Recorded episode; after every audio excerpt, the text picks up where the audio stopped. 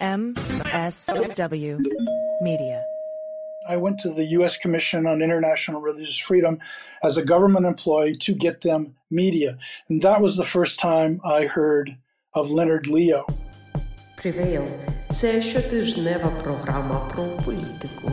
L'histoire, la sécurité nationale. Crimen organizado, dinero sucio. Глобальну корупцію та боротьбу за демократію. Y ahora, ATP. Et maintenant Con ustedes, su anfitrión, Greg Greg Welcome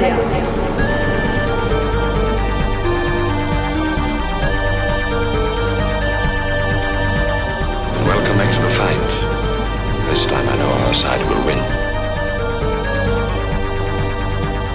I'm Greg Olear, and this is Prevail. Welcome to the program and to the premiere of season seven We've got a great show for you today. Tom Carter is here. Tom is a former journalist, a former PR guy, and for three years he worked for a federal agency called the U.S. Commission on International Religious Freedom, or USCIRF. And for three years, Tom's boss at USCIRF was a man named Leonard Leo. Leonard Leo, who Chris Hayes said recently is the most powerful man in America no one's heard of, who Clarence Thomas once said is the third most powerful individual in the country. And yet, no one knows who this guy is. Well, Tom Carter does. Tom has, since he left and recognized the threat that Leo presents to the American way of life, frankly, as we'll get into, and as you'll see if you're unfamiliar with him, he's been something of a Leo tracker. He reads up on the guy, any article about him he knows about, and this is the first interview that he's given publicly, and certainly the longest one. Um, so Tom knows a lot of stuff. He lays it out real well. I'm really excited to bring you the interview. If you enjoy the Prevail podcast, please follow, download, review, and share it with your friends. Prevail, my column at Substack, has new content three times a week. I've been doing this since November 2019, so there's lots of good stuff in the archives. Every piece at Prevail is free to read and always will be. No paywalls ever. I hate paywalls. Your generous support keeps it that way. A subscription is just $6 a month, $55 a year. Visit gregolear.substack.com to learn more. Well, I've been off for three weeks. Three Fridays I was dark, and it was relaxing. It was busy but relaxing. I went to Berlin, talked to a lot of people from various countries in Europe and elsewhere. And the main thing coming from Europe is that everybody is scared shitless that Trump is going to win. And I tried to reassure them no, no, no, the American people are too smart. Um, you know, the guy's 91 indictments. We can call him a rapist now for real. You know, we knew he was a sexual assailant, a serial sexual assailant. Now, now we know for sure he's a rapist. Uh, per the court, New York State is going to take a lot of his money away and hamper permanently, probably, the way that he can do business. Uh, the guy is a loser, and I don't see him adding uh, voters to what he got last time. I see him losing voters because people are turned off by this guy. And uh, my friends in Europe, reasonably reassured. Um, you know, anything can happen, but I'm feeling still pretty confident because I think Biden's doing a great job. And I think he'll continue to do a great job.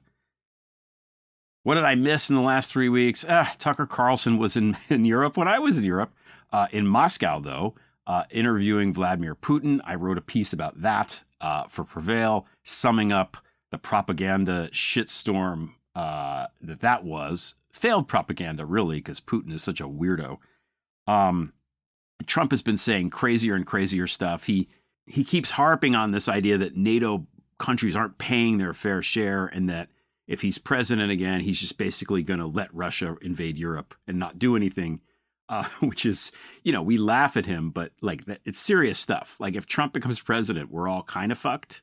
We just are. That's you know, um, Leonard Leo's part of this. The Heritage Foundation. We're going to talk about this with Tom later.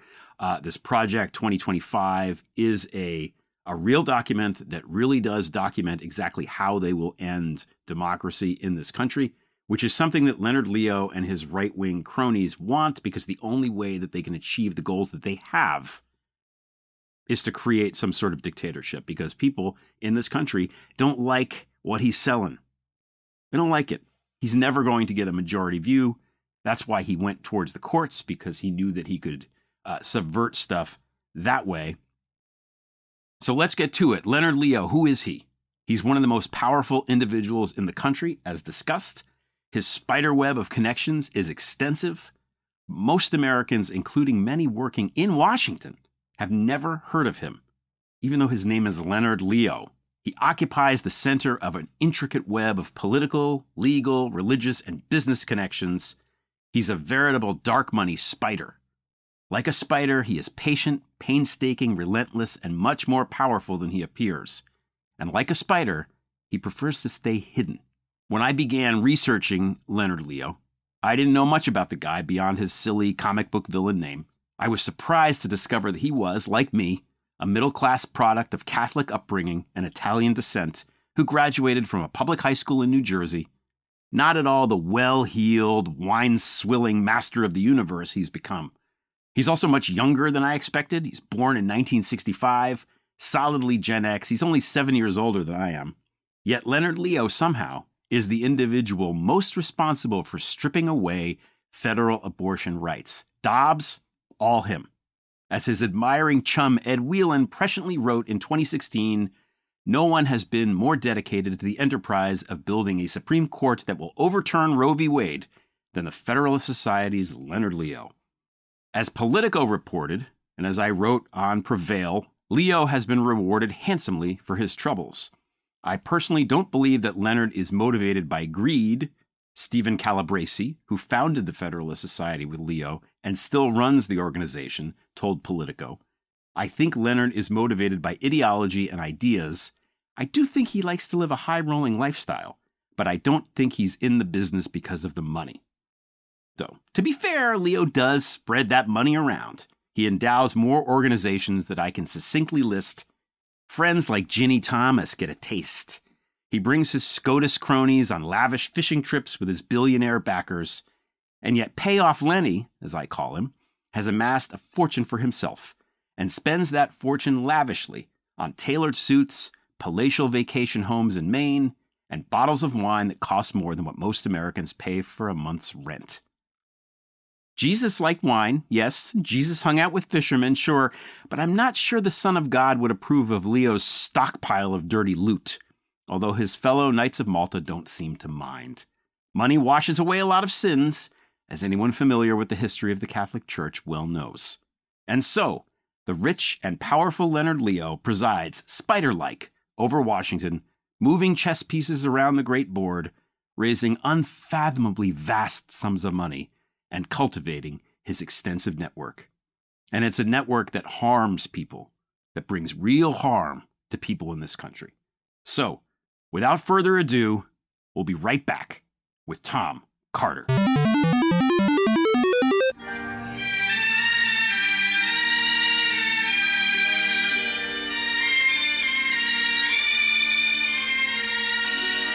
Times have changed. So this rich man, look what he owns. We can't pay off our student loans. So we lose ourselves in our phones. And tomorrow, Earth will turn to a dried up husk. We'll all die while the rich men fly off to Mars with Elon Musk. For news, we once had Walter Cronkite. Today it's a nightly gaslight of cable shows.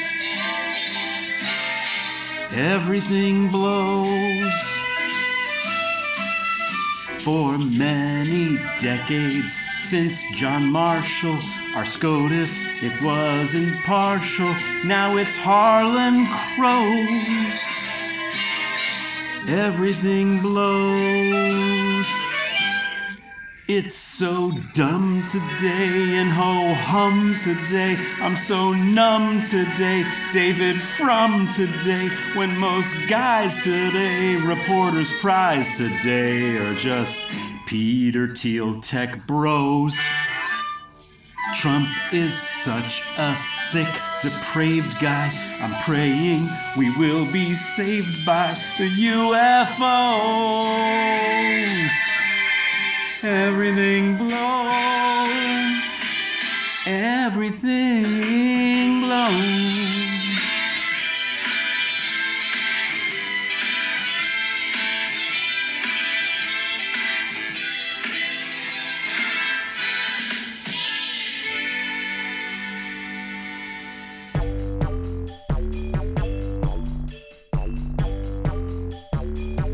Tom Carter, welcome to Prevail. Hi, Greg. Thanks for having me. Um, I'm delighted to have you. Uh, you and I have been talking for quite some time about um, our mutual friend, Mr. Leonard Leo. Uh, so, um, you know, you're it, it, for you, it's something of a beat. It's something of a, of a you you follow Leonard Leo the way other people follow like the New York Mets or something. So, um, I wanted to have you on and uh, you know pick your brain and share with with everybody who this guy is, how he got to be where he is, how he's everywhere and yet kind of anonymous, which is weird, especially given that Leonard Leo is such a perfect comic book villain name. Right. That he should be, and he looks like the penguin. So he should be a guy that's front and center, but he's not.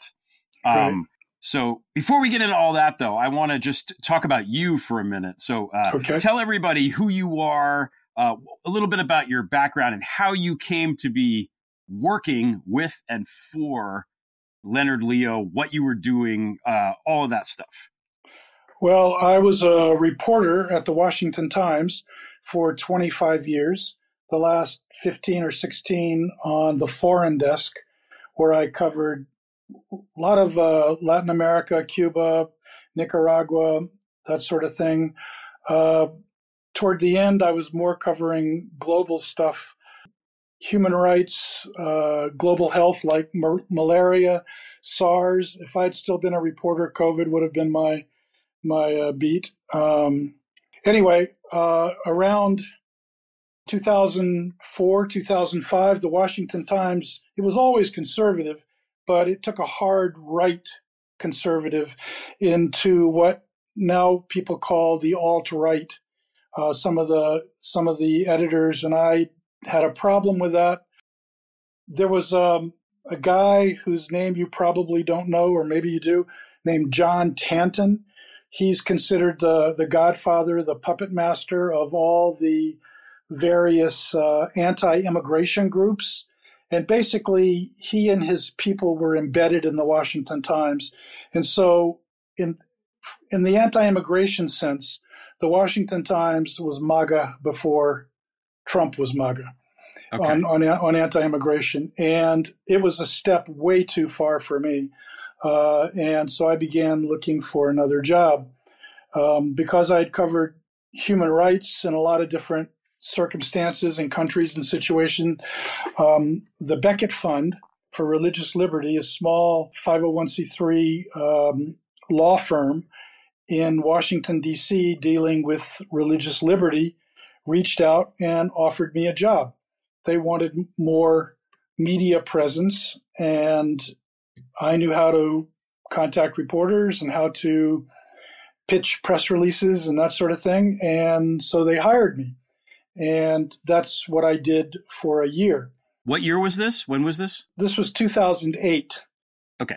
So during that year, I, um, the Becket Fund for Religious Liberty, although it bills itself as a multi religious, so on and so forth, uh, law firm, and they do have ev- evangelical lawyers, they've had Mormon lawyers, they've had uh, Muslim lawyers, and so on and so forth. Generally speaking, it is pretty hardcore Catholic. And um, it was great working for them. I mean, basically, I remember we had one case uh, a Santeria guy in Texas wanted to kill chickens or something in his yard, and his evangelical next door neighbors hated that because he was Santeria. and so they tried to get it banned. At the same time, they were dressing deer and turkey in their backyard that they had shot. So it was okay for them to do that, but it wasn't okay for the center. So we defended him, and we defended uh, Muslims on uh, police forces that wanted to wear beards, that that sort of thing. But uh, the biggest thing that they were involved with is um, anti-GLBT, anti-same-sex marriage. Uh, this was before Obergefell, and I was pretty. I'm actually I've always been for same-sex marriage. I my my position is who cares? Uh, how does it affect you? How does it uh, you know affect your marriage? That sort of thing. But they were adamantly uh, extreme far right Catholic opposed. So there was a little bit of a culture clash. So about after about a year, the the U.S. Commission on International Religious Freedom was having a similar issue. They call it USCIRF. Uh, USCIRF was having a similar issue in getting media, getting attention in the media, and they were about to sunset in in Capitol Hill congressional terms. Sunset means your money runs out and you disappear. Yeah. So so they were def- they were desperately trying to get media, get coverage, so they could then go to members of Congress and say, "See how important we are. We we did this, we did that." And so, long story short, I put in my application. I got the job as a government employee, and so I was I went I went to the U.S. Commission on International Religious Freedom as a government employee to get them media, and that was the first time I heard of Leonard Leo. Uh, before I left the Becket Fund, uh, several people came to my office and said, "Be very careful of this guy. He's uh, if you get on the wrong side of him, you're going to get in trouble. So so tread tread carefully." And so I went to the Becket Fund and uh, not the Becket Fund, to the U.S. USCIRF, Commission yeah. on International Religious Freedom, and I was able. We could work together. It wasn't wasn't that big of a deal. I mean, everybody is for international religious freedom. When the Iranians beat up on Baha'is or Zoroastrians, everybody thinks that's a pretty much thinks that's a bad thing. If Russia beats up on Jehovah's Witnesses or Hare Krishnas, that's a bad thing. And so we were able to work together. It was, you know, a professional working relationship. But uh, several months after I got there, some, you know, hires and fires and people leaving and so on and so forth. He became the de facto uh, executive director. He was com- he was named chairman of the commission. These are all political appointees. Leonard was a political appointee, and his first act as chairman of the of USCIRF was to fire a young woman who had just been hired and who had not started. She was a, a Muslim woman, and he basically fired her for being Muslim. And at that point is sort of where I, when I broke with him. I said, "No, this is wrong. Uh, the U.S. Commission on Religious Freedom should not be firing Muslims because they're Muslim." And that was a, a minority view at, at the government agency run by Leonard Leo. so, Okay, so how long did you work with him? three years. Three years. Oh, you were there. Okay, that long. Okay, 2009 to 2012. okay. So my first question about him is, what's he like in person? Like, is he? uh What's he like as a manager? Like, what's his management style? Does he remind you of anyone else that people might be aware of? I have a I have an idea of what he's like, and I'm curious what what your impressions of him, apart from his ideology, just personally. Right. Um, he was okay for the for the most part. Stiff, um, very rigid, in the sense that his word was law, and you know nothing else much mattered. Some of the staff in in USCIRF called him Little Napoleon because he was a short guy and he was you know running around making you know proclamations about this, that, and the other thing. Pretty clear if you got on his wrong side, it was he would come after you. He didn't like that. But like I said, for the most part, he was okay to work with. I should say, um, a lot of people associate him with the Federalist Society, and that was his full time day job. Okay. Uh, USCIRF was a political appointee, non paid job, in essence, uh, for people to brush up their resumes. Everybody there was like the you know the stories in the office was oh this person needs needs a line on international relations so she can get tenure at her university. You know the story was leonard was brushing up his resume. He was uh, getting some international relations in front anyway i would speak with him or see him or talk with him three four five times a week. Um, sometimes just quick you know approve this this message or approve that thing. Uh, but other times you know talking about you know this that or the other thing that was going on at the commission small small government agency it only had an um, a budget of four million dollars so that lets you know sort of where it is in the scheme of things it's next to nothing Yeah. Right. Right. So yeah, that makes that all makes sense. Um, in Leo's own words, you know, on that Teneo Society, whatever it is, video, right he says he spent the last 30 years boosting the conservative legal movement in this country and other things. I would call it the fascist, the neo fascist movement and not the conservative legal movement, but that's just me. Um, so I guess in the big picture, just because again, a lot of people don't know who he is and what his importance is, his outside, outsized importance behind the scenes. What did he do uh, and how did he do it without getting in the weeds, just in a general umbrella kind of Without without getting into the weeds, he put on the United States Supreme Court over uh, a period of time six far right extremist Catholics. Uh, six out of nine uh, members of the Supreme Court got there via Leonard Leo.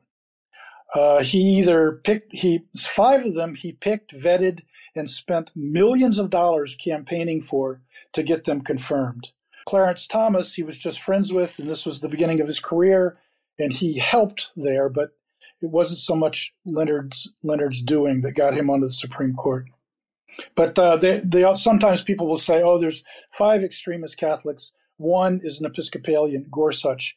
I mean, he was raised raised Catholic. He's now goes to an Episcopalian church. I mean, it's kind of fluid. So I, I don't know exactly his status, but I think it's fair to say six. Leonard put in single handedly six extremist Catholics, anti abortion, anti GLBT, anti contraception Catholics on the U.S. Supreme Court.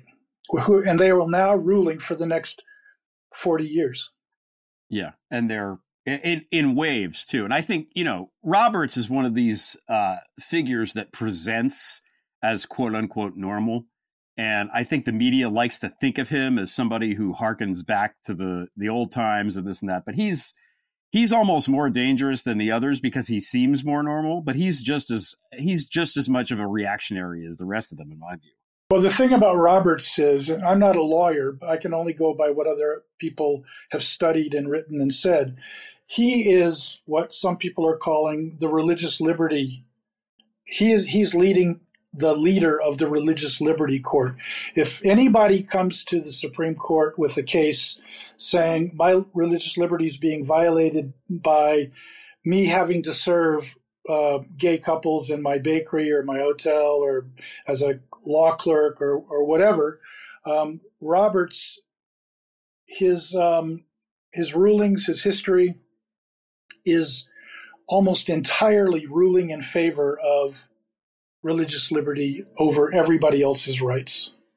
Yeah, that and the dark money. I mean, he's you know the Citizens United. And well, the, dark money is another thing. Yeah. So, well, let's talk about that because Leonard Leo put the Supreme Court justices there, but one of the ways he was able to do it was by using the dark money. And he's really good at that. Like, you know, he has this this web of uh 501c3s and these other organizations and from what I understand, he'll do something like I, I guess with these uh, organizations, as I understand it, they're not allowed to spend more than half of their budget on political stuff in any given year. So what he'll do is he'll have organization A will uh, spend its money and then give a bunch of money to organization B, who will spend 49% of it, and then give the rest of it to organization C, who will spend 49% of it. And it's this asymptotic uh, kind of system, and it's a shell game, and it's it violates the spirit of things. But um,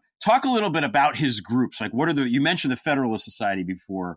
Um, talk a little bit about what the, the the bigger groups that he's funded in the past or worked with in the past are, so people know them when they hear them. And I know he changes the names of them a lot. Well, the biggest one is the Judicial Crisis Network, which uh, was actually founded during the Bush years, but sort of went dark. But Leo revived it um, in the Obama years and hired a woman named um, Carrie Severino to run it.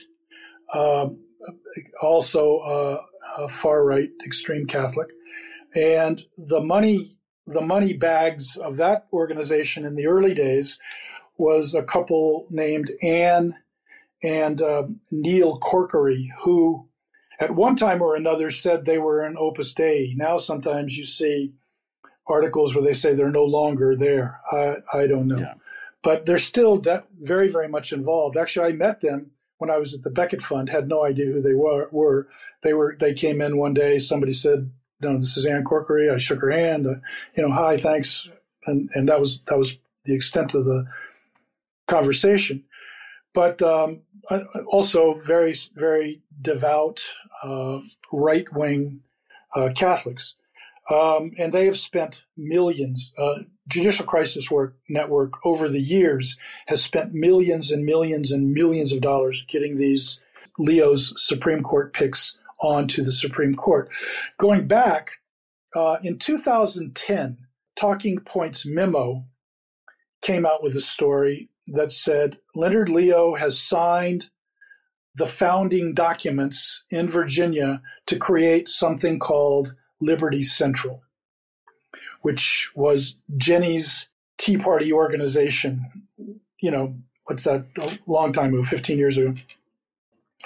About a month or so later, the um, Mother Jones, uh, David Corn, did an article on Liberty Central and Leonard Leo being part of that, and basically going after him for two things. One, uh, being part, you know, he attacking this young Muslim woman. There was a lawsuit going on at the time, and two, ground the Ground Zero Mosque um, right. uh, controversy was going on in New York, and Li- Ginny's Liberty Central was sending people up there. Uh, John Bolton, Pam Geller, uh, I forget a few other people, all anti-Muslim individuals, and he wrote about that A couple of weeks or months later, uh, Liberty Central disappeared.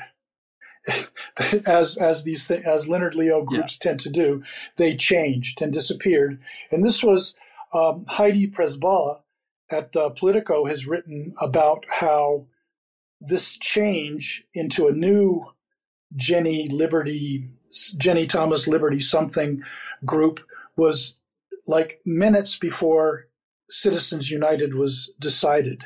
Yeah. And so then they could then take advantage of it, uh, and they could also get out from under the scrutiny that they were on from those those earlier uh, things. So anyway, the Judicial Crisis Network and Leonard's also involved with uh, the Council on National Policy, which Anne Nelson has written uh, quite a bit about. Um, I don't know. There, I mean, there there are 80 different groups involved in the Heritage Foundation's Project 2025, which is going on right now. Leonard has ties, funding and or ties to 40 of them. So it's a lot. It, it's a, and, and I don't I don't have the list right here in front of me, but yeah, no, you hit the main. Yeah, yeah. Yeah. The Federal and now I think the Federalist Society there seems to be a schism where the other guy whose name I can't remember who uh, co-founded it with Leonard right. has tried to apparently put a little bit of a wedge between himself and Mr. Leo, perhaps fearing the uh, negative publicity that this guy might. Well, I think I think one I think one there's a philosophical dis- difference of mm-hmm. in, between Leonard and and some of the uh, other FedSoc, how this group interprets originalism and how Leonard interprets originalism. But I also think there's a money issue. Leonard was at the Federalist Society to bring in money. That's that was his primary job, find donors. And now he's the tail that wags the dog. He he got uh, Barry Seid gave him 1.6 billion with a B dollars yeah. um, a year or two ago, and no strings attached. He could do anything he wants with it. So then Leonard left as I understand it, left the, his position at the, or one of his positions at the Federalist Society, and he and his partner, Greg Mueller, who was at CRC, Creative Response something. Anyway, everybody knows it as CRC, also a big uh, right wing Catholic, have formed their own organization where, having been very successful in putting judges on the court and creating the pipeline for the judiciary. Now they want to take it national. They're going to take it on the road with this Teneo and with his uh, CRC advisors group, and they're advising groups all over the country on just about every issue you can imagine uh, abortion, contraception, anti GLBT, guns, climate change, voter suppression, vouchers, uh, immigration, taxes, um, they they basically bought Scalia Law at Georgetown University, George George, George Mason. Mason. George Mason University. They bought the naming rights at Catholic University, a Busch business, Tim Busch business. They've got a law center at uh, Notre Dame, and anyway, I mean it's it's impressive what they've what they've done. Um, it's it's shocking, and, and as a matter of fact, just yesterday I found out a new branch, and that is the Heritage Foundation. We all we all know that the Heritage Foundation is a conservative organization. What most people don't know, and the New York Times failed to tell their readers last week when they did an interview with the new, relatively new, he's been there about a year, I think, president of the Heritage Foundation, a guy named Kevin Roberts, is that he is also a member or part of or in the same circles as Leonard Leo, uh, Tim Busch of the Napa Institute, the Opus Dei Center in downtown Washington. It's called uh, Catholic Information Center, the K Street Catholic Information. It's an Opus Dei aligned organization. Anyway, so now Heritage Foundation, which has a number of Leo, I don't know, lieutenants working there already. A guy named John Malcolm, another guy named uh, Roger Severino, Carrie Severino's husband. Mm-hmm. Um, so, I mean, I think it's uh, fair to say that Heritage is another satellite in his universe now. Yeah, and he certainly has the money to do it. Greg, Greg Mueller's uh, CRC is Creative Response Concepts Public Relations, and he was the guy, just for people listening who might recognize his name, he did the Swiftboat Veterans for Truth thing on John Kerry. He was the leader of that. That was his previous claim. Funded by Harlan Crow. Mm, another Leo buddy who was, yeah. You know, they're all in the all in the painting together. Also, they were uh, the that team was together during the Kavanaugh hearings, smearing um, uh, Christine Blasey Ford, Ed Whelan, who was at the uh, Ethics and Public Policy Center, uh, and, and, a good friend of these guys, uh, basically went out and told just blatant lies about uh, Christine Blasey Ford he, what what he did is he did the the false Kavanaugh theory and suggested that uh, the house that she remembered was somebody else's house, and it was a guy that they knew, and it wasn't Kavanaugh; it was somebody else that did it. And he, there was a big thread on Twitter that he wrote uh, that wound up being, you know, bullshit. Well, the other part of it is, is as as Mueller, Greg Mueller, CRC, sent staff to work on the Hill um, to support Kavanaugh. So CRC staff were actually embedded uh, on the Hill to uh, support Kavanaugh. And Kavanaugh, just, you know, eh, he's really unique among all these justices in the amount of political, overt political activity he was involved with for his entire career before he started being a judge. I mean, any kind of right wing Republican fuckery that happened from going back to, you know, the early days of W. Bush and probably even before that uh, he was, you know, wrapped up in. And it was, you know, Kavanaugh was the guy who suggested during the Bill Clinton impeachment that they go, you know, dirty with it and, and bring up all the sexual stuff and make it about that. That was Kavanaugh. Great guy. Um, so uh, this is a good time to take a short break. We're going to be right back with Tom Carter. Welcome to the 5 8. This is what we do here. The 5 8, your Friday night hang. We take five of the week's most notable and newsworthy topics and spend eight minutes covering each one. Yeah, it, it, like everything else associated with Trump, it's a walking disaster. Prosecution is important because it's the only thing that starts to puncture their personality cults. I really do need people to remember, like, tell uh, Americans history. Tell the actual story that this country actually did that. What we need to be selling out there is that we are the antidote to chaos, that we are actually um, just for responsible, effective government. There is no greater um, issue that sums up democracy versus fascism than abortion. There is nothing more authoritarian than the state telling a woman that she must carry to term forced uh, birth, a, yeah. a pregnancy that she does not want. Five segments, three minutes of evolving animation by Chunk, two revved up hosts, one comic interlude. It's not the end of the world, just of Twitter. A special guest. Basically, what we are now is bailout nation in banks. Because nowadays, elections are not about facts. And as many cocktails as we deem necessary. So I'm calling this a Dinesh D'Souza. when they go low, bury them. They're already down in the gutter. Join me, Greg Olear, and LB, Stephanie Koff. Our rants to one another end up being this show. This is what we decided to do with our friendship. Friday nights, live, 5 Pacific, 8 Eastern. It's the 5 8. I guess it's okay. People seem to like it. Hi, this is Jon Cryer, and I am hosting a new seven part true crime podcast called Lawyers, Guns, and Money that'll challenge everything you think you know about U.S. covert operations and presidential misconduct. From Jack Bryan, the director of American PSYOP, comes the incredible true story of John Mattes, a newly sworn in Miami public defender in the 1980s who has found himself completely in over his head. I step off the plane, and there is a van with a couple guys with Uzis. And one of them in broken English said, Welcome to Bogota, John. Mattes's first felony defendant has been arrested for having a machine gun and tells Mattes a dangerous secret. He was shipping arms into Central America on behalf of the CIA. As a first time lawyer, I want to act like I know what I'm doing. But with the help of a Colombian drug smuggler, how much money the CIA raised by hitting up drug dealers? A lot of money, millions of dollars. An Alabama mercenary. They were prepared to die to the last man. I saw this in them. I saw the fire in their eyes.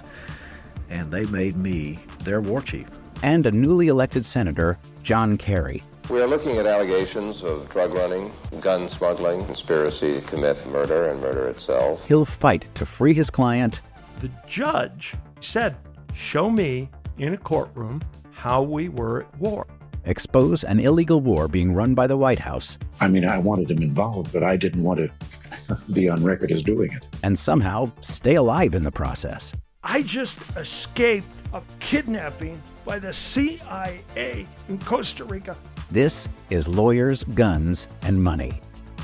So you have a man in an Armani suit standing on the bow of a boat with a rocket launcher and says, If I lose sight of you, I will launch. You will be vaporized. Available everywhere starting October 29th, or get it ad free and early starting October 22nd at lawyersgunsandmoney.supercast.com. There you'll find bonus episodes along with exclusive content. Subscribe now. Okay, we're back with Tom Carter. Um, we were talking about dark money and all that, and you mentioned Ginny. Ginny, of course, is Clarence Thomas. Uh, Clarence Thomas's wife, um, as I think any, everybody listening to this knows. So they have a weird kind of special relationship. Uh, Leonard and Clarence and Ginny, as I understand it, have this this kind of special relationship because Leonard Leo, who is not that much older. He's in his late 50s. He's not that much. I'm 51. He's not that much older than me. He's from Central Jersey. He went to public high school in Central Jersey. Uh, according to uh, readers uh, on on Twitter who who posted pictures of the yearbook, uh, Monroe Township High School, which is you know right in the middle of, of things. Um, he then went to. It, there's a picture of him being voted Mr. Moneybags in the high school yearbook, uh, which I think that Toobin wrote about in the in the New Yorker profile. Um, and then he went to Cornell to law school in Cornell, and then he sort of fell into this this role where he wanted to do the thing to to you know tilt all of the courts to the right, and sort of pursued that with this um, monomaniacal ferocity for the last couple of decades. But talk a little bit about the relationship between Clarence Thomas and Leo, like what because I think it he sort of viewed him as a godfather sort of figure, right? Well, they're good friends. Uh, yeah. Uh, supposedly, Clarence Thomas, Clarence Thomas has a picture of Leonard Leo's deceased daughter on his desk. Um, I think there's a Clarence and Ginny Thomas have uh, wouldn't call it an organization so so much, but basically, uh, New York Times did a big article on this a few weeks ago all of Clarence Thomas clerks at the Supreme Court are all in this sort of group. They meet for dinner, they talk, they text each other, and so on and so forth. Leonard is an honorary member of that. And a number of these clerks have gone on to uh, positions, you know, in the federal judiciary, in the Trump administration, and so on and so forth. And it's a very tight knit, friendly group. Ideologically, they're all on the same page. Clarence Thomas has said on several occasions, why would I have a clerk who doesn't believe the same things I believe? You know, I am not interested in, you know, converting, you know, some outlier. Um, I want people who think like I do and work like I do and to so forth. So, I mean, from, from my perspective, it's interesting. Are, are, are Ginny and, and, and Clarence sort of the godfathers, the, the of this the Pope and his wife of of this sort of um, underground extreme right Catholic group. Uh, what what uh, Carl Hulse at the New York Times once referred to as uh, DC's Catholic mafia, uh, or or is Leonard, or are they side by side? I don't know. They all it's it's all sort of fluid the the way they they uh, work together. Um, I don't know if this is a good place to, to tell you this, but um, the way I look at it, um, have you're a literary guy, Greg. I read your Substack. um, Hermann Hesse. Okay. In, in the 19, like 1945, 46, somewhere in there, was given the Nobel Prize for Literature. So, you know, in the 60s, when I was in college, he was one of the people, one of the authors everybody read. And he wrote books like Siddhartha and Steppenwolf and so forth. One of the books he wrote was called um, Magister Ludi, The Glass Bead Game. And it was about all these elites in an ivory tower who played like eight dimensional chess everybody everybody had a, a chessboard in their room and when they made when a physicist made a move on his chessboard the oboe player in another room could respond with his musical background and a scientist could respond with his background. So there was like this eight you know eight, ten, twelve dimensional chess going on. Leonard is is a little bit like that if to understand what he's doing is it's at least three levels or four levels of chess. You mentioned um, the the Kochs, and I mentioned Barry Seid. This is what I call the libertarian billionaires. There's three. There's three basic parts. The libertarian billionaires want something. In 1980, uh, one of the Koch brothers ran for vice president, got less than two percent of the vote on on a platform which is very much today's MAGA platform. Yeah. So it was not a popular platform. It's never been a popular platform, but they knew we don't have the votes. So the the Kochs, the Scaifes, the Uihleins, Paul Singer, Harlan Crow, Barry Seid.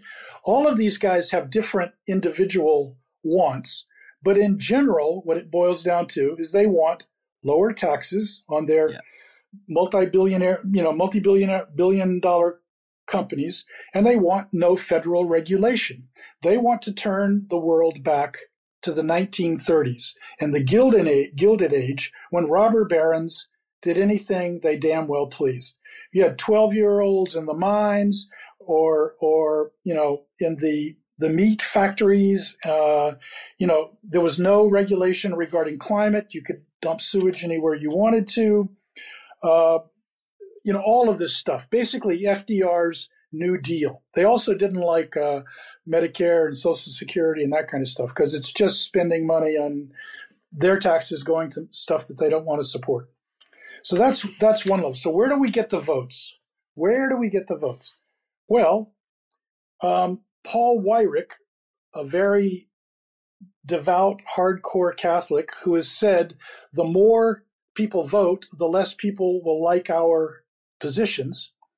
Uh, one of the founders of the Heritage Society, by the way, was also looking for where can we get votes. His issue, and and he was meeting with Jerry Falwell. So you've got a top Catholic meeting with a very very top evangelical, and what happened was the Supreme Court came down against Bob Jones University.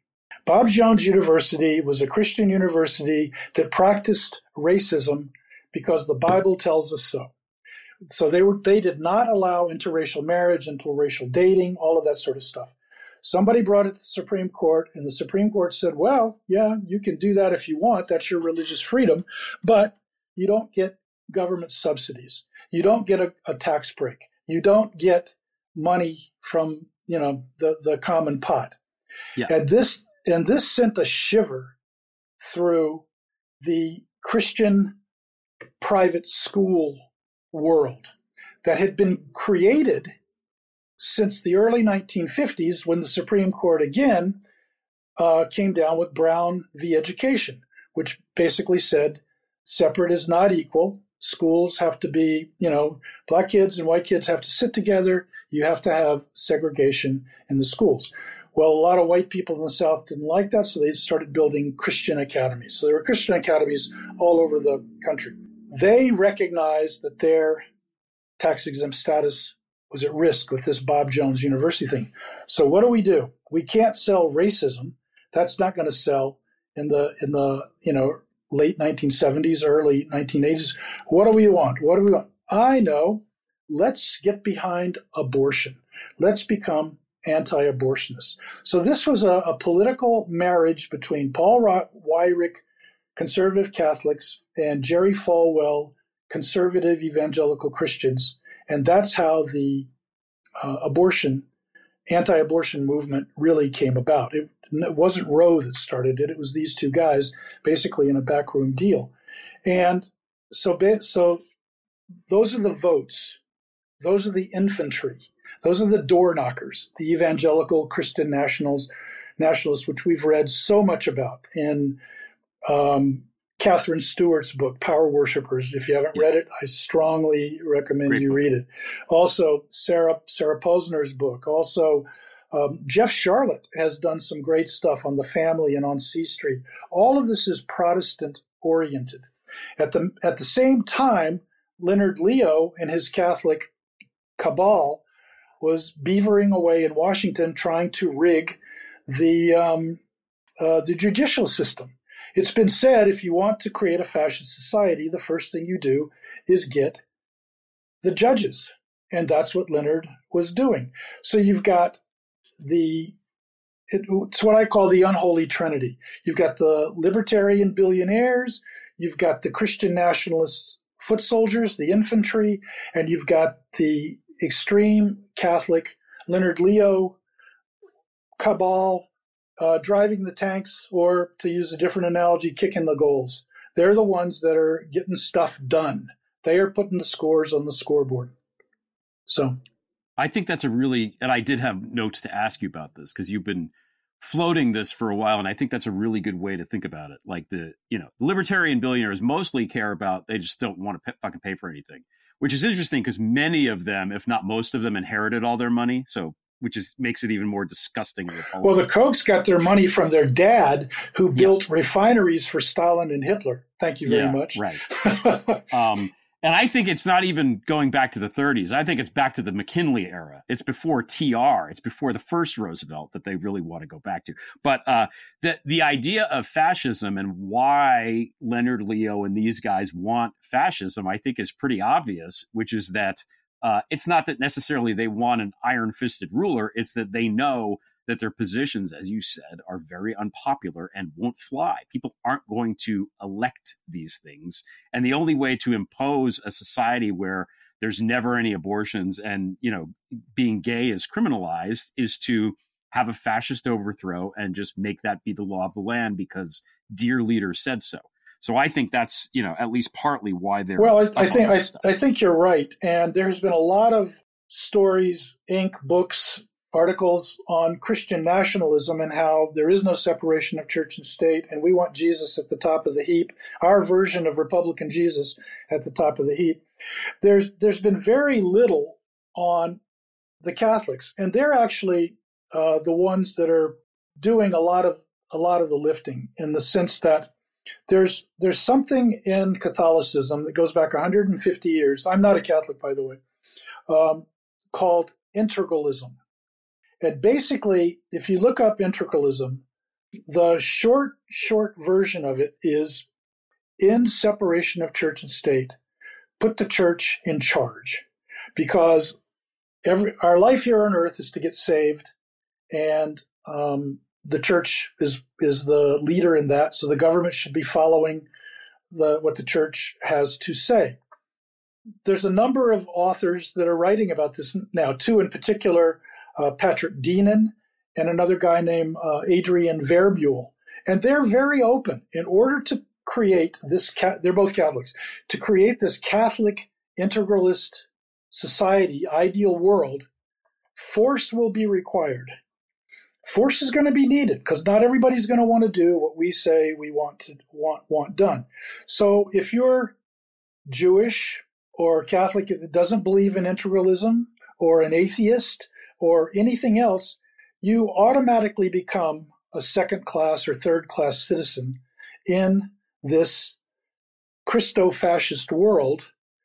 Think about the Spanish Inquisition, or more recently, think about Franco's Spain, or today, Orban's Hungary. These are autocratic societies run according to you know religious principles whoever happens to be at the top of the heap uh, they're bringing the inquisition and as monty python said nobody expects the spanish inquisition the Inquisition. Let's begin. That's Mel Brooks. Wrong, wrong, wrong comic uh, thing. So, to your point, another person who predicted or, or sort of foresaw kind of violence was Father C. John McCloskey, who was the the head of the Catholic Information Center, the Opus Dei Center in Washington, um, a generation ago. Um, and he's sort of the uh, the spiritual godfather of and thought leader of this movement that you alluded to. Um, he was also he had to be retired for being handsy with one of the parishioners, and they wound up having to pay almost a million bucks to get that off the books. So that's the the moral wonder that they're following. the, the And- opus the opus dei center in washington under mccloskey was very open we are here to proselytize powerful people and to and to get them into powerful positions we want them to be opus dei catholics in powerful positions so some of the some of the names are are um, uh, laura ingraham for example kudlow uh, um, Mulvaney. Mulvaney. I mean, Bill Bar- Leonard Leo, Bill Barr, Pat Cipollone, uh, Montse Alvarado were were or all on the board of the Opus Dei Catholic Center in Washington D.C. Now they say, "Oh, we're not Opus Dei. We're just kind of Opus Dei adjacent." But anyhow, regardless, everybody thinks of it as the Opus Dei Center. I think that you know let let's let's stay on the religion stuff for a second. Now I I'm not Catholic anymore. I'm lapsed, but I was raised Catholic and I am confirmed. So somewhere in the Vatican, there's some piece of paper with my name on it. And I think it's important to make a distinction between the bulk of certainly of Catholics in general, but certainly American Catholics and this group of people that uh, doesn't really have a name. I think one of the reasons they keep skirting around the Opus Dei label is because it is a label that people understand and know what it means. So it's really a radical Catholicism that is at odds with, uh, first of all, the, the Catholicism that I grew up with. Second of all, the Catholicism that most Americans believe in, and third of all, and most importantly, what Pope Francis says Catholicism is, because they're they're at odds. They don't like the Pope. So, uh, and as you alluded to, you know, people write about Leonard Leo, and they do not write about his religious beliefs, and they should not because it's you know matters, but in his case it does because his religious beliefs, his radical Catholicism, as I see it, uh, is the primary motivating force in in what animates all of his activities. The, the the reason that he wants to bring about all this conservative change is because he wants to bring about this sort of Catholic or radical Catholic society that you talked about before, which, by the way, Opus Dei came out of Franco's Spain. It's all aligned, so that that is kind of a uh, historically that that um, prelature is a fascist aligned uh, kind of thing. So uh, I think it's important to say that, and I think it's also important to say. Uh, again, this is the Catholicism that I was raised with. The main thing that you're supposed to do and be as a Catholic is you're supposed to help the poor. You're supposed to help the sick. You're supposed to have uh, sympathy and help the more, most vulnerable members of society. You're supposed to advocate for them. That's the primary, as I understand it, and as I was raised, that's the primary role of a Catholic. And the positions that these people espouse do not do that. Who needs protection now? Who are the vulnerable members of our society? The trans community, the LGBT community, pregnant teenagers, uh, people that they are railing against. Um, and you know, it's it's it's frankly repulsive to me, uh, e- even though I'm not Catholic anymore. Well, so let me say a couple things about that. One, uh, you mentioned these guys are against the Pope. The Pew just came out with a survey of Catholics and found that 70% of American Catholics support the Pope, believe in the Pope, like the Pope, so on and so forth. So 30% don't. Uh, the Pope has decapitated and lowered in stature and in power within the Catholic Church two of Leonard Leo's most beloved groups. One is the Knights of Malta, and the other is uh, Opus Dei. The yeah. Pope has also gone about um, demoting several very important American religious Catholic Catholic religious figures. A guy named Bishop Strickland in Texas, uh, Cardinal Burke. Um, mm-hmm. There's another guy uh, whose name I can't think. Uh, I probably can't pronounce Vignano or Vignano or something like that. Anyway, the Pope Francis is very much the head of, at least in America, 70% of the church.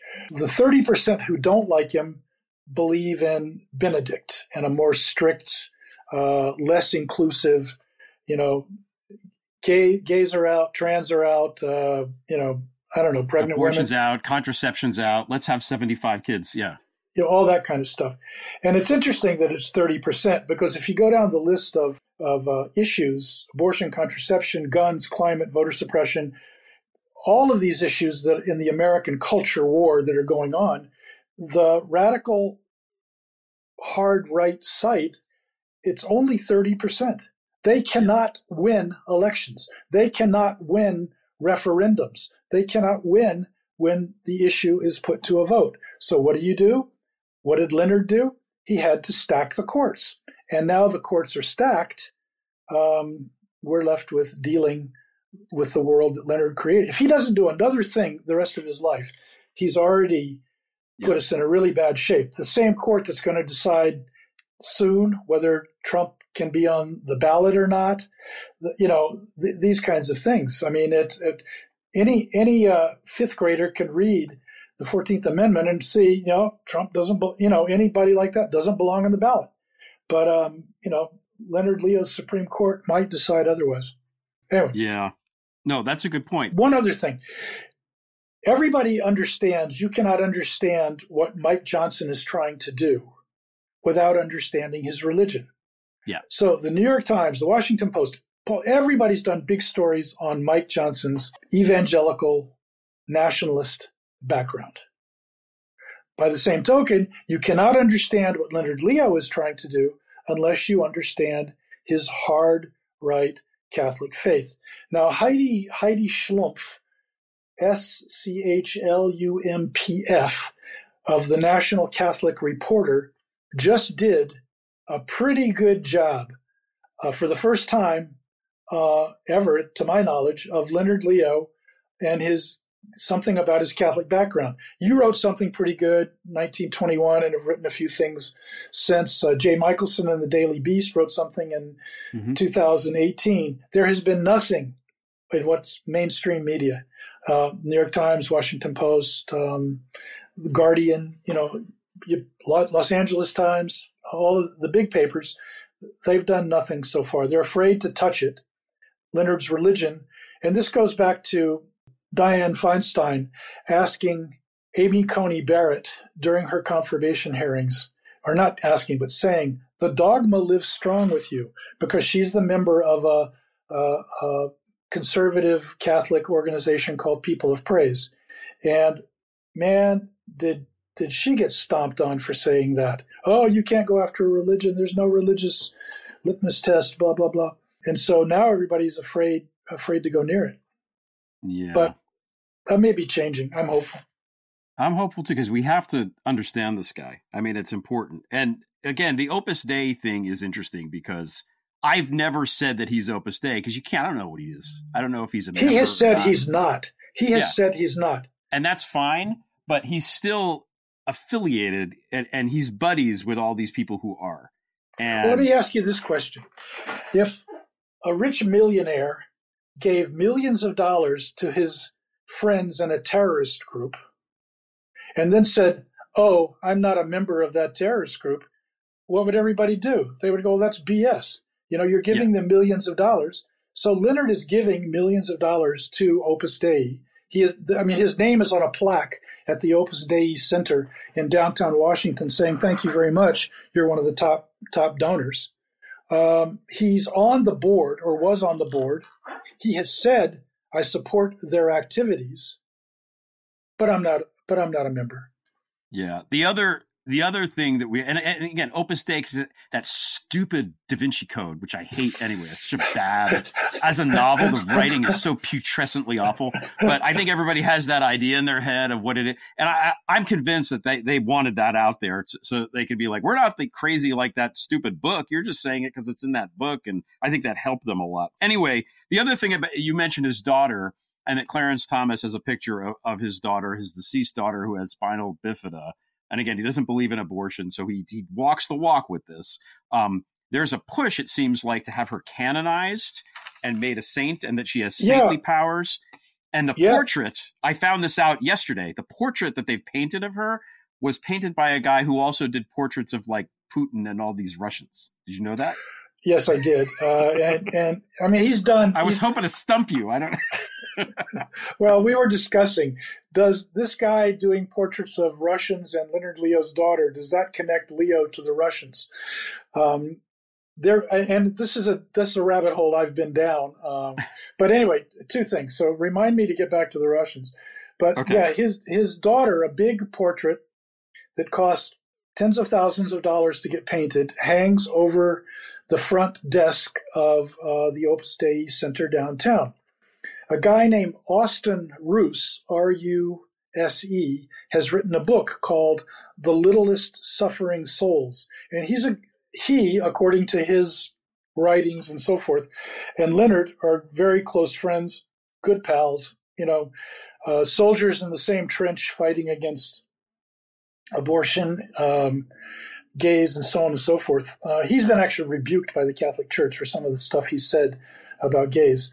Anyway, he wrote this book saying Leonard Leo's daughter, Margaret Mary Leo, who, by all accounts, lived a miserable, suffered terribly during her life.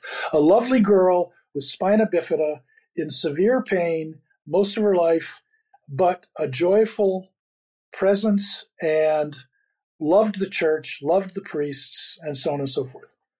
So since she's died, uh, Austin Ruse and others have been pushing that she be made a saint.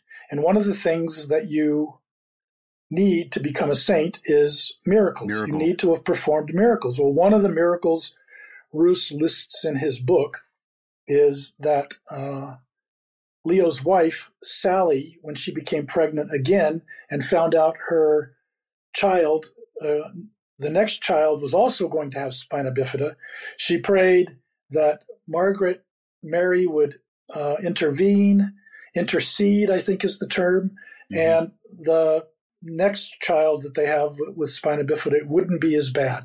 And he was born, it wasn't as bad as hers. A miracle. It's a miracle you know, look, I, I, I understand every father grieves differently, and I can't imagine how awful it would be to lose a child um, to anything spina bifida, gun violence, a car accident, you name it. It would just yeah. be an awful, life shattering event. And people grieve differently. Um, I wouldn't put my daughter or son up for canonization and make a public thing out. They hand out cards at the uh, Opus Dei Opus Dei Center. I mean, I've been there. I've looked around. It's a nice, nice place. Uh, and they they hand out cards where you can pray to Margaret Mary Leo, Leo for a miracle. They're they're also working the cardinals because Pope Francis is old, mm-hmm. and he has a bunch of cardinals that are going to vote on the next pope. Um, Leo, Tim Busch, and th- that whole crowd want somebody more in the um, mold of, uh, of Benedict, and they're actually doing opposition research on cardinals, just like Judicial Crisis Network did opposition research on Obama candidates for, for court positions and so forth. I mean, it's it's basically they've created a little judicial crisis network. It's called the Red Hat Group or Good Governance. Good oh Governance. Um, and I mean, it's been spoken about. The even Opus Dei in um, Spain so this isn't a good thing to be doing. Yeah, no, that's uh, leave the conclave alone, Leonard Leo. That's what I say. Let them conclave in peace.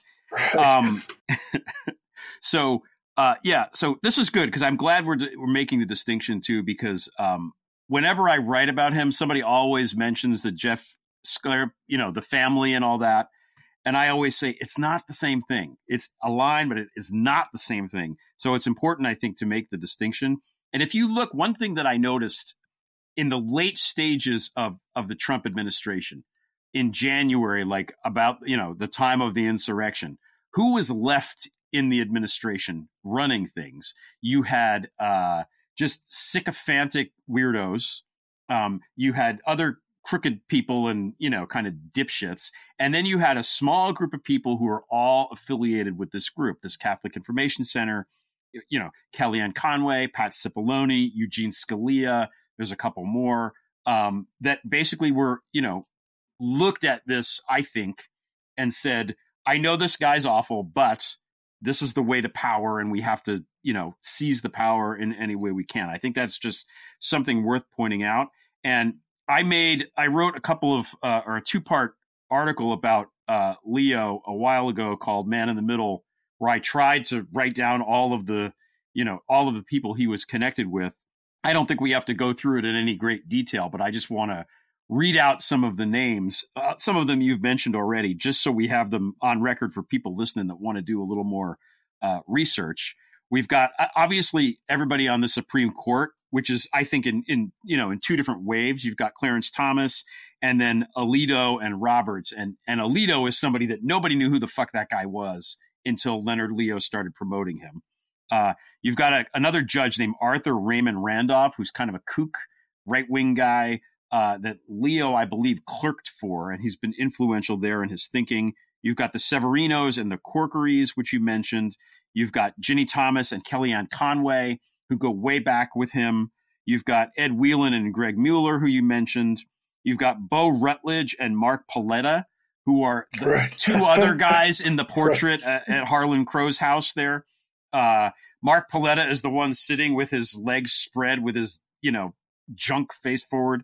Uh, you've got James Taranto, who wrote a book ranking the presidents with Leonard Leo and who is the editorial director at the Wall Street Journal and is probably the one who worked with Alito to print that article um, Right. when that happened. You've got Montse Alvarado at EWTN News. She's a lot younger than these other people. Came from Becket Fund. Yeah, she came from Becket Fund. You've got Steve Bannon, who tried to open the Gladiator School and who was tight with Gloria von Thurn und Taxis, who's this dowager princess from a very old, very wealthy European family, and I'm sure must be, you know, at least have some input into who. I'm sure she has opinions about who she'd like the next pope to be. Oh, there's there's a picture of her up on Capitol Hill um, some time ago, and I believe Kavanaugh and Alito were both in it with her. Yeah. Yeah, they came to there was it's a very interesting interesting photo. Uh, Gloria von she used to be kind of hip uh, back in the day. She was like a punk. Right. I don't know, Right. interesting person. Gloria von Thurn und Taxis, and if you read uh, the Thomas Pynchon book, The Crying of Lot 49, that family factors into that book. Uh, you've got Father John McCloskey at the Catholic Information Center. You've got the rich people that you mentioned, Harlan Crow, Paul Singer, Timothy Busch. You also have Charles Koch. You got Becca Mercer. You have J. Peter Grace, uh, another guy who I believe was affiliated with Opus Dei, who uh, that's the main estate that Leonard Leo bought. He's a knight of Malta. him. Malta. He was a Knight, knight, of Malta. That's what it is. Knight of Malta. Which, by the way, to be a Knight of Malta in the United States, all you got to do is write a check. It's not that big of a fucking deal, as I understand. uh, and Barry Seid, who's this 90 year old Jewish guy, very wealthy, who somehow gave all of his money to this radical Catholic, which makes no sense to me at all. Um, but there it is. Anybody interested in Barry Seid should read uh, Nina Burleigh's article. Uh, where was that? Where did that? I think it's New Republic. I want to Yes, say. I think that's right. Yeah, she's she's done the most and best and deepest work on him that's Yeah, come out so great. far. Yeah. Yeah. Um, and then in politics, you have Rick Santorum, you have Orrin Hatch in the old guard, and you have DeSantis and Josh Hawley in the new guard. So these are all people that Leo is really, really um, tight with. Josh Hawley also also at one time at the Becket Fund. Yeah, Becket Uh, Fund. with the Becket Fund, because it hasn't been mentioned here yet, basically won Hobby Lobby and Little Sisters, which were both uh, cases that went before the Supreme Court against uh, Obamacare forcing contraception on health care. These guys had a religious objection to it, and uh, therefore, you know, they it, it violated their uh, religious freedom to provide contraception in their healthcare plans for their employees. Big, it's a big deal, uh, and I, I think it's interesting because it shows the Becket Fund will take any case from any religious group as long as it has implications for Catholics, Yeah. Yeah. and that would definitely has implications for Catholics. So. Yeah, no, Becket. That yeah, that's what they do, and it's been. And again, you know, we we rattle this stuff off. We talk about the people. We talk about the dark money groups. We name all this stuff, and I want to make clear, and I know you know this, Tom, but the this has real world ramifications. Dobbs being over, you know, being the Dobbs decision overruling Roe has enormous, enormous uh, real world ramifications, and it will hurt a lot of people. And it's the first time in my lifetime that a right that we've had as American citizens has been taken away. I have been blessed to live in a time when rights have been expanded for people, um, you know, civil rights, where LGBTQ especially, an expansion of all of these things. This is a right that people had in this country since 19 what 70 71 taken away now uh, because of Sam Alito and these people that Leonard Leo put on the Supreme Court. So anybody that dies, anybody that has to leave a state to get an abortion, anybody that suffers miserably, Leonard Leo is responsible for that just as much as Donald Trump is. So if you're looking for a place to vent your anger and a person who is responsible, Leonard Leo is that person. He is that person. And I want to make that very, very clear. I would also add to that gun laws. The Yes. Supreme Court has, has loosened gun laws so much that basically every time a kid is killed in any school anywhere, they're all it's you can blame the Supreme Court. And if you're blaming the Supreme Court, you can blame Leonard Leo. They had a hand in the murder of every child killed in every school in the country the last few years. Yes, that's a that's a good point. And of course, the climate things, and now they're trying to make it so that the government, federal government, can't do stuff. It's. It's a it's a death group, is what these people are. So that's who Leonard Leo is, and that's why we're taking the time to talk about him, not because we're you know like to geek out on it, but because he's not only dangerous, but he's caused real harm, real real harm. Um, so a couple more questions, uh, and we'll get back to the Russians too when we go into these questions. I have not, for, believe me, I will not forget about the Russians. um, so his bugbears: abortion, contraception, LGBTQ. That's the things that he hates. That the that the radical Catholics in general hate. Why? Why does he fucking care so much? Why? What? What's the deal? What do you think? Why do you think that it is? Uh,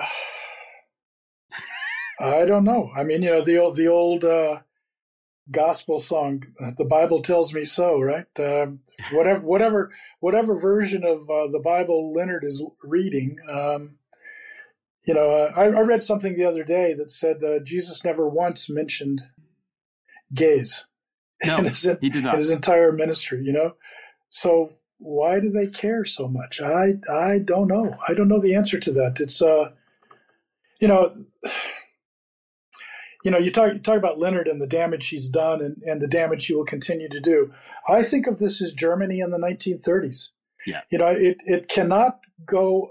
I mean, people. You know, and, and what is it? We're we're frogs in the boiling water, and they they just they just uh, raise the temperature one Mhm. degree at a time, one degree at a time. You know, never forget. You know, Leonard, uh, Hitler was put into power through a democratic process. Yes. They they could put it. They thought they could put him into power. and They thought they could control him. Very similar to what we're dealing with here.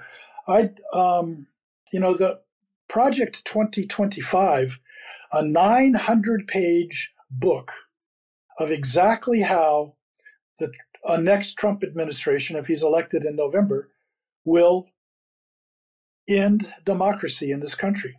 Yeah. They they say it. They've printed it. Believe it. This is what they are going to do. You know the whether anyway. It's it's uh, but you know I came across a survey not too long ago uh, taken by the U.S. Army in um, occupied Germany right after the war, and they were asking Germans, "What do you think about this? What do you think about that?" Thirty between 30 and 30 and 40 percent, depending on which question was being asked, said Hitler was right. This was after Nuremberg, after losing the war, after the camps had been exposed, everything. Hitler was right. He just went about it the wrong way. And the, and the Jews got what they deserved. So I've come to believe that there are a 30%, 35%, which, you know, coincidentally matches MAGA, uh, that cannot be reasoned with. You know, not facts, not science, not bombing them into oblivion. Nothing will change their minds. And they say, you know, fascism is what they want. They're going to vote for it. and I think it's you know, and now you have you mentioned Nina's Nina Burleigh's uh, piece in the New Republic. Barry Seid gave 1.6 billion, no strings attached, as you said. I think it's called the Marble Fund, something like that. That's the name of the new Marble Trust, maybe? Marble Trust, something like that. Something with Hmm. marble in it. Marble being hard and shiny. I don't know. Uh, foundational, whatever. Uh, the gist of Nina's article, um, or one of the points she was trying to make in it, is how much money that is and how much money he can now spend in perpetuity without even cutting into the principal. Just the interest alone on that money can fund so much right wing fuckery that it's almost brain boggling. It's so much money that this little fuck now has at his disposal um, and can use however he wants. So he's a guy who, by the way, they they they wanted to investigate him, and he doesn't. He's not. He's refused to cooperate with Congress, which is probably bad. But you know, there's no, there's never any, uh, you know, consequences for that. Yeah, I mean the the refusing to to cooperate with the federal government, you know, a subpoena, a few a refu- like Abbott in Texas right now, Mhm. You know, Yeah. try, looks like he's trying to provoke a Fort Sumter. Um, Yeah. you know, I mean the the the the red states originalism originalism, in my view, I've had some discussions with lawyers and so forth who know more about this than I do, but originalism that they're they're following is basically a rebranding of states' rights. The states' right to do whatever the hell they want, anytime they want, uh, and to hell with the federal government, whether it's on abortion or guns or contraception or immigration, whatever. You know, it's like that's.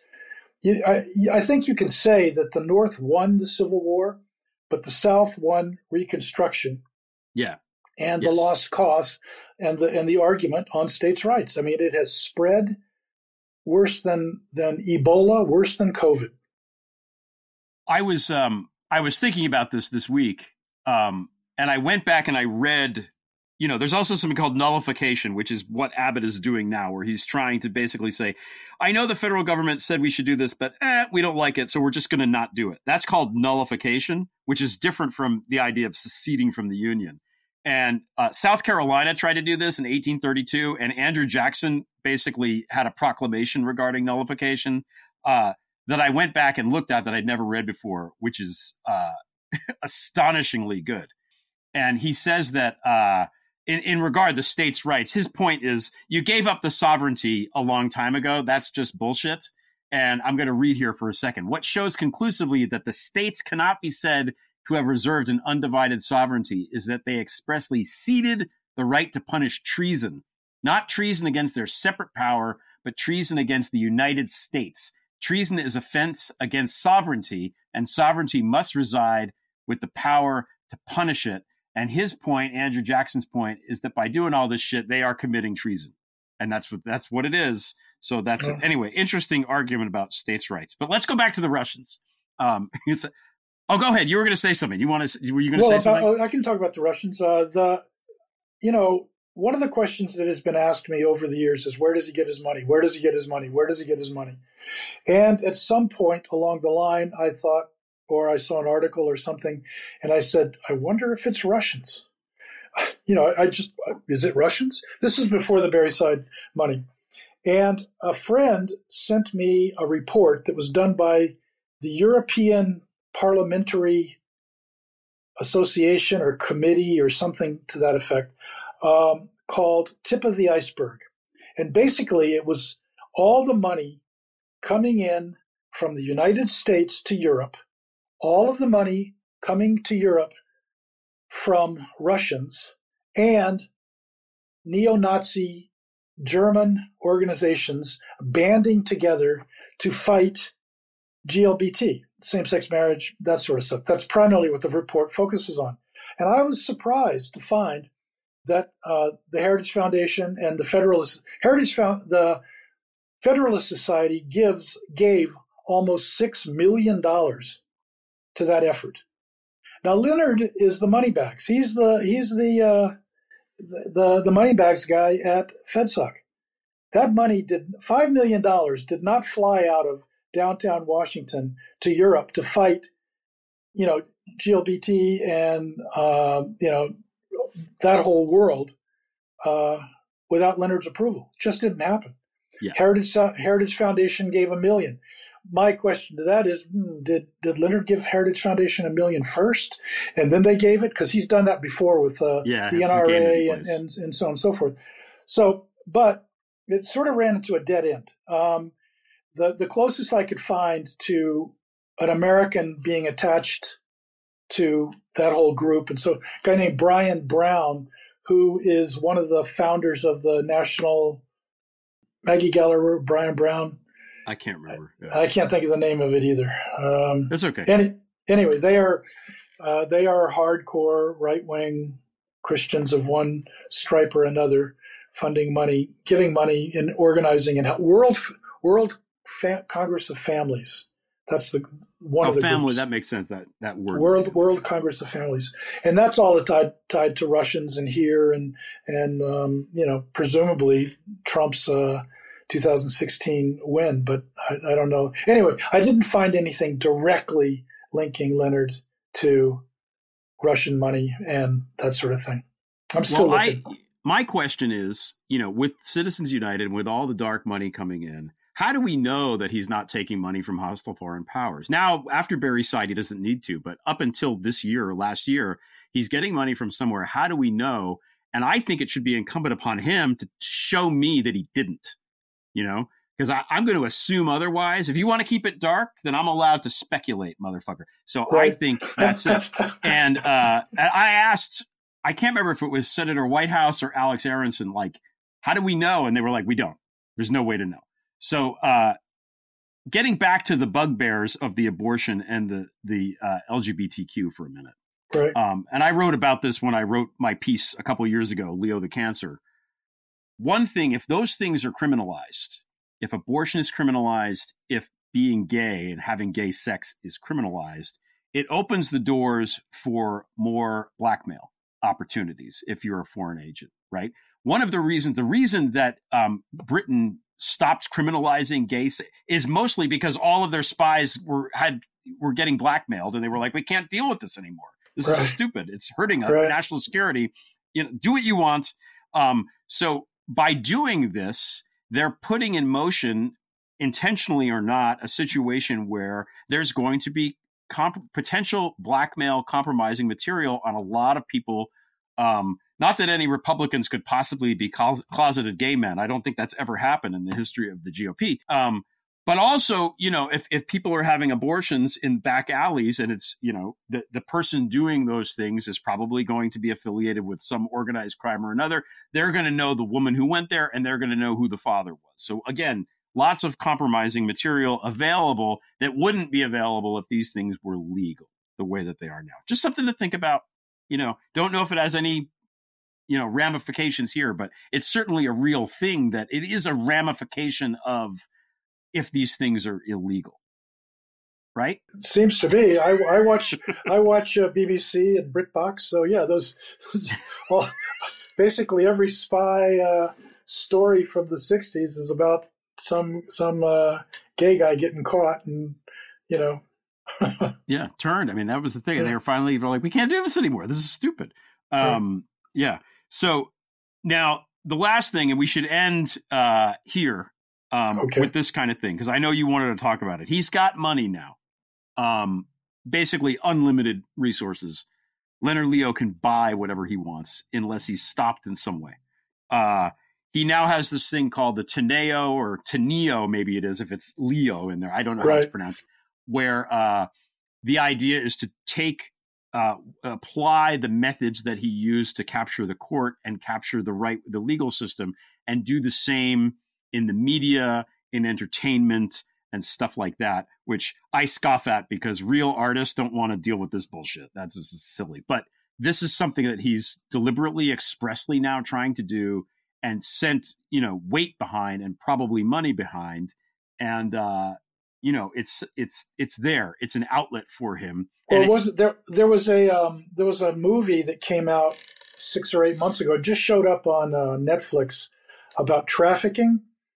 Uh, I forget the name of it. Uh, Yeah, yeah, I know the one that you uh, and and basically, you know, entire theaters were bought out by somebody, um, and, and they they pushed it up the uh, you know the ratings, the rankings, and and now it's on Net- system, yeah. and now it's on Netflix. And some of those guys got are now no longer associated because they were involved in I don't know very some some sex scandal of some sort.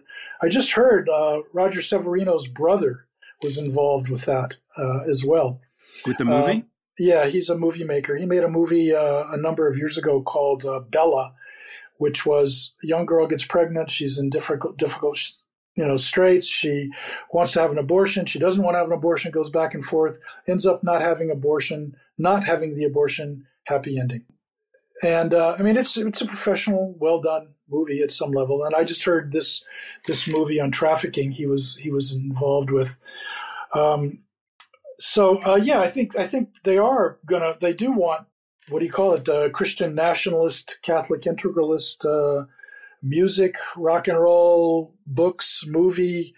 so on and so forth. I mean, has anything ever broken out of that, you know, sphere into the mainstream? I, not that I know Not of. since I the mean, Middle Ages. I think you, know, Yeah. you got to go back a long time. Uh, I don't, know. of. Uh, yeah, I, I don't know of any any. I, there's a couple of YouTube channels I pay attention to that uh, recycle old Christian rock and roll. You know, some of it is just hilarious. Um, I mean, you know, what can, I do know that on at Sweetwater, where I buy music gear, there is a huge praise network. People buying stuff for churches, people buying, you know, recording. I mean, it's big, big, big money. So I, there's obviously somebody out there, Yeah. uh, an audience for that stuff. The old church music I like. I, I listen to it sometimes when I write because it's very it calms me down and relaxes me. And you know, Bach wrote all those masses and all this stuff. We're not talking about that. We're talking about just it's just goobery. I don't know. I don't know that it has much of a. I, I don't think it's going to break out. I, I think Taylor Swift is safe atop the charts. I think it, I think it's going to be all right. I think it's going to be all right. So I guess the two questions that I have are Leo's guy in 2024 was DeSantis, it seems like. And now DeSantis has uh, flamed out in a horrible way. Uh, just just a horrible politician and just laughably re- awful. Uh, so the first question is, what are they going to do? What is this group going to do? Are they going to go into Trump? Are they going to? How are they going to do it? Well, yeah, I mean, uh, DeSantis has close relationship with uh, uh, Clarence and Ginny Thomas. Leonard went down there and basically peck, picked all of his judges who are now ruling on various Disney and other, you know, book bans and Mhm. stuff. Those are all Leonard Leo DeSantis judges. And yeah, he fell big face plant. Um, I don't think Leonard will try to back whatever horse is running. Uh, in the in this case, probably Trump. He doesn't care whether Trump likes him or calls him a little fat fuck or, or whatever. None of that. None of that matters. Which he Uh, did. By the way. Which he That's did. a quote. Yeah. That's a quote. Uh, there's a, there's a quote in Ruth Marcus's book on Kavanaugh where Leonard says, "Look, I was here long before Trump. I'll be here long after Trump, doing the same thing." Trump was simply a vehicle Yeah. to get to get the door open that they could run through and stack the courts. Now Trump is a wrecking ball. He can, if he's elected again, he can smash down all kinds of barriers, and Leonard and his machine uh, can run through and do all kinds of, you know, cause all kinds of mayhem, and they will. They're absolutely, they're funded. They're relentless. They're worse than a dog with a bone, and have been with that bone for twenty or thirty years yeah, I mean it's it's frightening to see what they say they are going to do, what they have done in the past, and what they intend to do in the future. Axios had an article just the other day about how the difference between 2016 and 2020 for Trump. In 2016, it was a bunch of amateurs and they didn't know what the hell they were doing. 2020, these are all professionals. They're working on the same page. There's no leaks coming out of his organization and they are just marching forward. Yeah. And if if he gets the if he wins, like some of the polling says he will, um, you know, Leonard will be back in the corner, you know, rubbing his hands, going, ha, ha, ha, "This is what we're going to do now." Yeah, it's it basically you know Leo and these guys are uh, apart from everything else they want to end democracy. So and, and they can they can it's it's a threat and you know his his name sounds like a comic book villain Leonard Leo. It sounds like you know something from DC Comics in 1945 or something. Uh, he looks like a comic book villain, and you know the main thing I think people can do listen to this is make sure people know who he is and that he's responsible and how much power he has. Um, yeah. So, is there anything else that you'd like to? Anything we missed? I think we covered a lot. Most of. Not, most of yeah, it. we co- covered good good bit. I would say, remember his name, Leonard Leo. Google his name, Leonard Leo, and tell your friends to Google his name, because, uh, in my opinion, he's uh, well. Chris Hayes said of MSNBC, the most dangerous man in America you've never heard of. And even even Clarence Thomas said the third most powerful man in America, and I think he was referring to the president and the vice president being the most powerful, and Leonard Leo being number three. That's not an exaggeration. It's not. Uh, he's he is he's that powerful. Yeah. So he is. So uh, if you're listening, please, you know, pay attention. Now, Tom, uh, where can people find you if they want to follow you? You're on. Are you still on Twitter? You're there, right? Yeah, but I've you know I'm I'm about to go viral with my seven followers. Do you want more followers? You, we we don't have to have any. No, if, if people wanted if people wanted to follow me, they're they're more than welcome to. My only pretty much all I do on Twitter is post new articles or Facebook is post new articles on Leonard Leo. That's pretty much my presence. Occasionally, occasionally I will um, post, you know, something I've baked or a flower I or a flower I like or a rock and roll song I like. But it's Yeah. mostly mostly Leonard Leo all the time. So Yeah, it's the Leo. It's the t- it's the re- it's the Tadeo network upside down. It's so it's a T Th Carter. I think it's I think my Twitter handle is Th Carter. Now it threads. Uh, I'll put it. I'll put it in the show notes. Um, so I know you were you were hesitant to come on uh, and talk about this, and I'm really glad that you did. I'm really grateful you did. I think um, you know this was great, and people are going to learn a lot from it. And I thank you so much for taking the time and, and talking with me today. I really appreciate. It. Well, thank you very much for having me. I think uh, 2024 and Project 2025, it's all hands on deck. You got to do everything. Everybody has to do everything they can, and this was a small thing I could do, and so I, you know, hope it helps. Hope some people, some of your listeners, find out about Leonard, and I hope uh, more people find out after that. Amen. All right, Tom Carter, everybody. Thank you. Thanks for having me. Prevail theme song is by Matthew Fossa. Serena Zabriskie, Marie Cast, and Martha Acuna provided the introduction in Ukrainian, French, and Spanish, respectively. Voice talent is by Stephanie St. John and me. Thanks to Allison Gill, Molly Hockey, Kanai Williams, Kimberly Johnson, and everyone else at MSW Media. If you'd like to support this program, get three friends to subscribe. The more downloads I get, the better the show does. You can also subscribe to the 5 8, the live YouTube show I do with my friend Stephanie Koff, aka LB. Tune in tonight for your Friday night hang. Most importantly, please subscribe to the Prevail Substack with updates every Tuesday, Friday, and Sunday. Your $6 monthly or $55 yearly subscription funds my work on the column and the podcast. Visit gregolear.com to learn more. Thanks for listening. Drive safely, be kind to each other, try and enjoy yourself, and until next time, we shall prevail. MSW Media.